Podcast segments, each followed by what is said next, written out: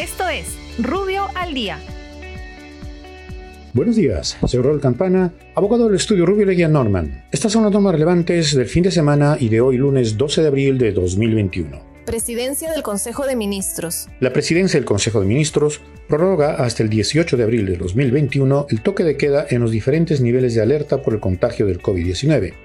Igualmente, la prohibición del uso de vehículos particulares los días domingo así como las restricciones focalizadas respecto del uso de las zonas de mar, ribera de los ríos, lagos o lagunas. Igualmente, suspende hasta el 18 de abril del presente el ingreso al territorio nacional de extranjeros no residentes de procedencia del Reino Unido, Sudáfrica y Brasil o que hayan realizado escala en dichos lugares en los últimos 14 días calendario. Ambiente. El Ministerio del Ambiente aprueba los lineamientos para la gestión de conflictos socioambientales en el sector ambiental. Trabajo y promoción del empleo. El Ministerio de Trabajo aprueba el listado de empleadores elegibles para el otorgamiento de subsidios destinados a la recuperación del empleo formal, así como el monto que corresponde transferir por dicho concepto respecto al mes de noviembre de 2020. Los empleadores incluidos en el presente listado podrán gestionar el desembolso de dicho subsidio siempre que previamente acrediten no tener la condición de inversionista o concesionario en el marco de los contratos de asociación público-privadas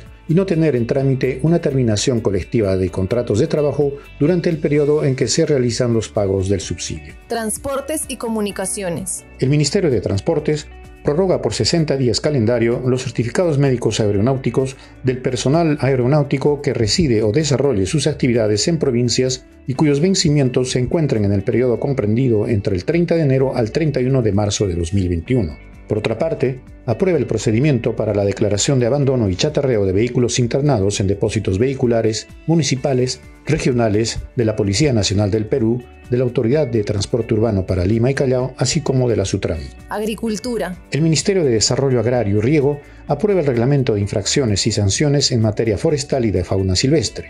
Los procedimientos sancionadores en trámite, iniciados antes de la entrada en vigencia del presente reglamento, se rigen por la normativa anterior salvo las disposiciones de este reglamento que resulten más favorables al administrado. Muchas gracias, nos encontramos mañana. Para más información ingresa a rubio.pe. Rubio, moving forward.